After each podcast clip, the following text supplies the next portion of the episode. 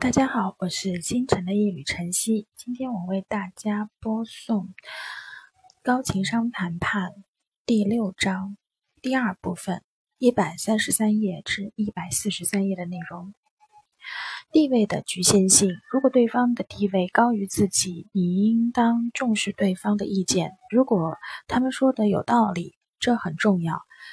与此同时，如果对方逾越权力范围，试图对你造成过度影响，你可做好防范措施。如果对方说的有理，重视对方的意见。欣赏对方与谈判相关、值得重视的特殊权威。想象一下，如果你的牙齿疼痛，会发生什么？你告诉某位好朋友，如果他告诉你这根本不算什么，但是你的邻居一位声名远播的牙科医生，在全面检查了你的口腔之后，警告你需要立即将蛀牙拔除，你应当重视并听从牙医的建议，因为他才是口。腔问题方面的权威，在企业的正式层级当中，如无论当处的地位高低，每个人都有值得重视特殊权威。在教师联合会与学校行政部门协商教师评价政策的时候，上述观点同样适用。评价是否应该每年一次、两年一次？评价应当以学生的标准化考试结果为准，还是以校长的所见所闻为准？在讨论正式开始之前，丹尼尔与双方人员都打过交道。最初，双方领导都认为对方是实现极有利益目标的最大障碍。但是后来，双方都意识到大家各有所长。教师们更加了解从家长、学生、其他老师或者标准化考试当中收集的评估信息的利弊，而行政人员则更为熟悉国家政策以及本学区的要求。他们并没有为哪方占据先机而争论不休。事实上，他们表达了对谈判对象所享有的专门。知识的欣赏，他们充分利用了各自的独特优势，共同起草了一份议案。对谈判对象优势的欣赏能够激发正面情绪，使得他们更愿意合作共赢。然而，有些时候，对方的某些言语或者行动可能不恰当的贬低了你的身份。在这种情况下，你需要对对方充分了解你的独特优势，不至于觉得自己受到压制或者无力反驳。为了实现上述目标，你应该将自己的角色问清楚。想象如下情形：一位年轻的女律师将一位公司的资深合伙人。与他相见，他约定的时间早了几分钟到达会议室，发现主桌坐着另一家公司某位资深合伙人，他正埋头查看自己的笔记。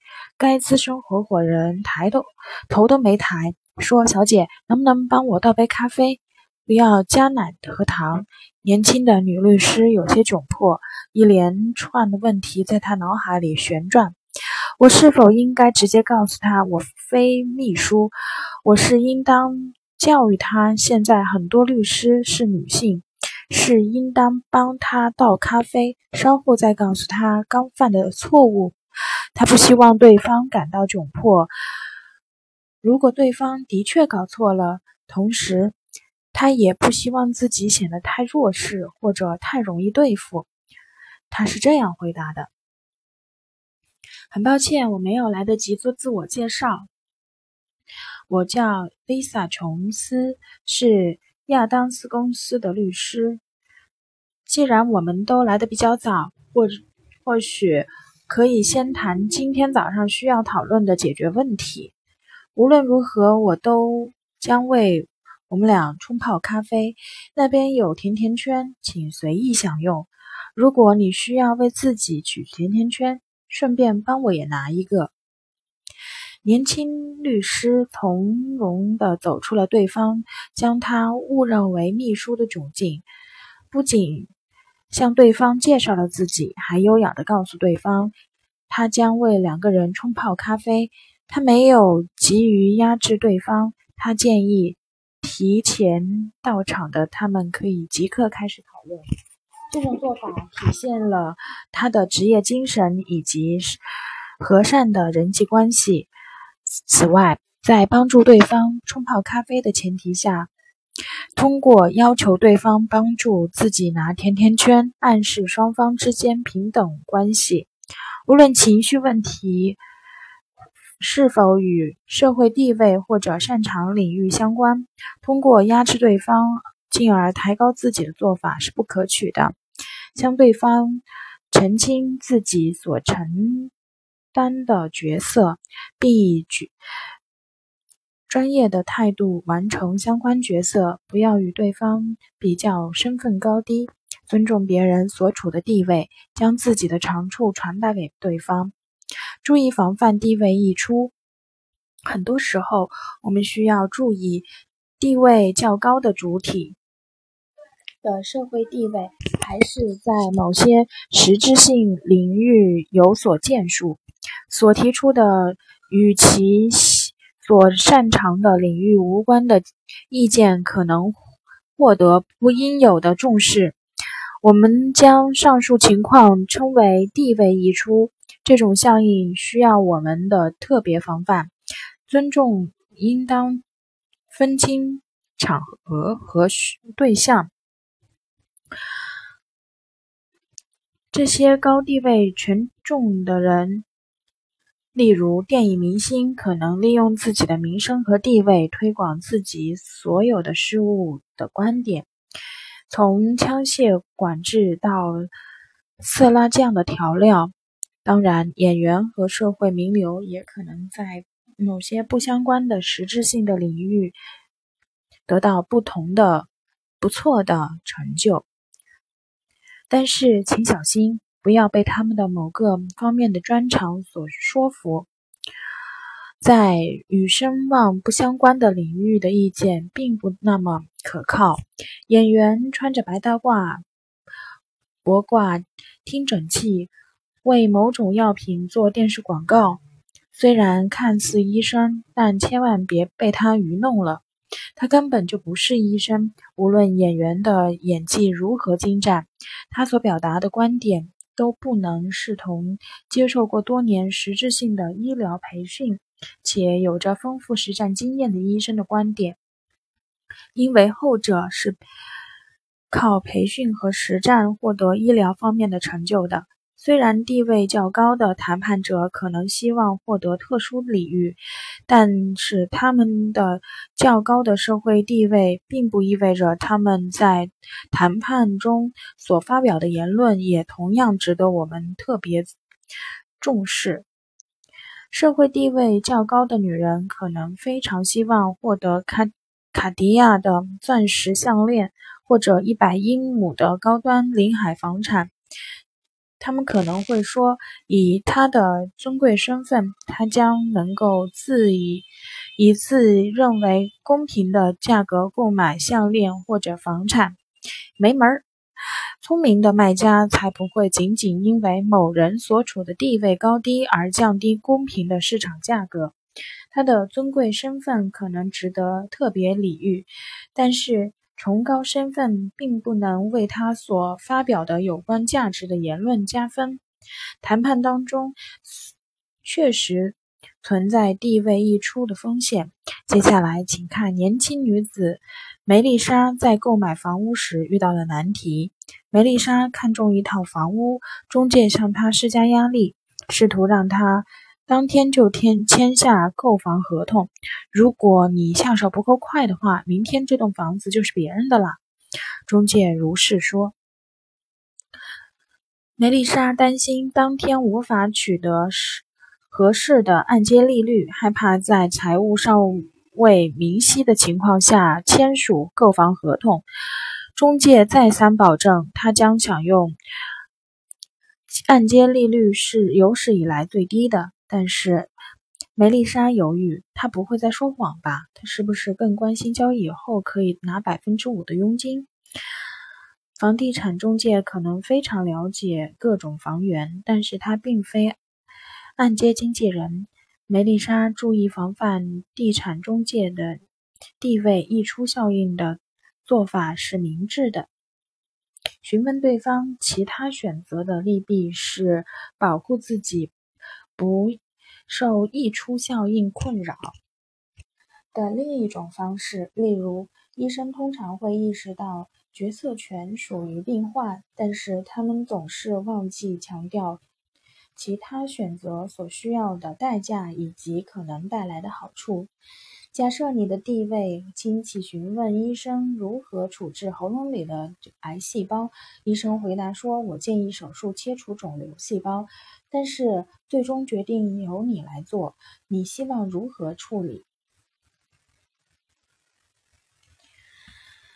承认对方的过人之处，你将会让对方实现从急于促成买卖的敌人，变为帮助我们做出最有利的决策的专家角色的转换。地位是可以提升和下降的。许多人认为某人的地位固定不变的，这个假设可能是基于皇家血统概念而形成的。某人生下来就属于上流阶层。在大多数的情况下，人们的地位并不取决于自己出身，知名度并非生下来就有，逐渐建立起来的。作为个体，你可以通过自己的努力和所取得的成就，提高自己的身份地位。你可以通过自学改善自己的谈判实质的领域当中的能力。如果你认为经济对你的工作期望过高，但他协商。重新调整工作内容之前，你可以先与人事部门的工作人员坐下来，一起了解企业的工作条例。地位不一定一成不变，不同的态度带来极大的差异。当罗杰还是一年级的法律专业的学生的时候，詹姆斯·兰蒂斯在时任。哈佛大学法学院院长，他曾为罗杰以及其他百余位学生开设一年级的合同法课程。罗杰曾将兰蒂斯视为自己在哈佛大学法学院最优秀的教师，现在依然这么认为。后来，兰蒂斯因为疏忽连接数年未能提交联邦所得税务的。申报表而触犯联邦法律，接受审判，被定罪，被带入入狱，甚至还被取消大律师资格。无论好坏，个人的身份地位并非一成不变，它是被我们的行为以及不作为改变的。重新回顾医院案例，让我们重新回顾本章开头时提到的医院案例。医生与护士之间建立了紧密的关系，而病患则不幸遭遇致命的心脏病。到底哪个环节出了问题？我们能为护士、医生以及医院管理人员提供哪些建议？给护士的建议：护士和医生的交流始于乐观基调。护士向医生汇报头天晚上所观察到的现象。当医生质疑护士的诊疗技术，他顺应了医生对病情的判断，但是护士为此感到生气，认为自己无能。他决定不再为医生提供更多的信息。虽然在医院，医生的地位似乎高于护士，但是。护士却未能意识到自己在某些重要方面的特殊技能明显优于医生。他不应该盲从医生的观点，应当立即反思，找出自己的所特别擅长的领域。例如，他已经在这家医院工作了二十多年，在识别病患症状方面有着丰富的经验。他投入了很多时间与这位病人交谈，来了解病史。观察他的心脏监测仪，并认真浏览了他的诊疗记录。所有这些都能让他成为对生理健康以及生理健康状况最有权利发言的人。医生应当意识到自己的这些重要身份，对于满足病患特定需求极为重要的高度相关的，他获得了需要向医生传达的信息，将这些信息告诉医生，他责无旁贷。他不能因为医生的盛气凌人而选择不向医生报告相关信息。他可以这样说：“医生，在你做出诊断之前，我告诉你一条重要信息，我们不能忽视它。”他可以试着站在医生的角度看待这个问题，缓和愤怒情绪。医生可能希望自己尊重身份，掩饰新病房以及刚刚踏出医学院门，给年轻医生带来不安全感。如果护士能够意识到这些，年轻医生潜在的不安全感才不会激发护士的愤怒情绪。他不会对医生感到愤怒，甚至可能会同情医生的不安全感，给医生建议。医生的工作十分繁重，可能有几十个地方同时需要医生。病人以及医护人员都请求他做出周全明智的决定。医生到了医院工作的时间并不长，所以他希望自己能够建立能干且受人尊敬的形象。实际上，很多医生和护士相比，他与他们的孩子年纪相仿，这使得他们面临艰难的局面。但是他错就错在认为自己。的较高地位让自己无所不能，这是地位溢出效应经典案例。医生并没有意识到护士比自己更加了解病人的病情，且更有发言权，仿佛自己所有方面都更为优越。他未能听取护士的意见，也没有好好的提问。他误以为自己了解病人的状况，所所有的。重要事实，医生的工作任务繁重，也算情有可原。但是，只要他抽出三十秒的时间听取护士汇报情况，病人就可能免于心脏病。在未来工作中，医生将意识到自己工作离不开护士的合作，他们并不是地位的竞争者，而是共同帮助病人的战友。如果医生，不再觉得护士应当屈服于自己，那就看他自己所拥有的优势，而没有必要贬低对方。事实上，如果医生能够对护士表达的观点受到欣赏，他们就能建立亲密的关系，沟通效率并提高医疗效果。给医院管理人员的建议。从广义上讲，在医院体系当中，身份阶层制度根本根深是根深蒂固的，需要大规模的干预。少量的医院员工可以是行政管理人员、医生、护士以及其他人员的合作，从而多方协作，博采博采众长。工作效率显著提高。本章扫结，无需靠争夺奖牌或者赞誉来证明自己是一位优秀的谈判者和值得信赖的人。虽然你的社会地位比不上明星或者首席执行官，但是你可能很多领域超越他们，可能需要点时间才能让自己优越。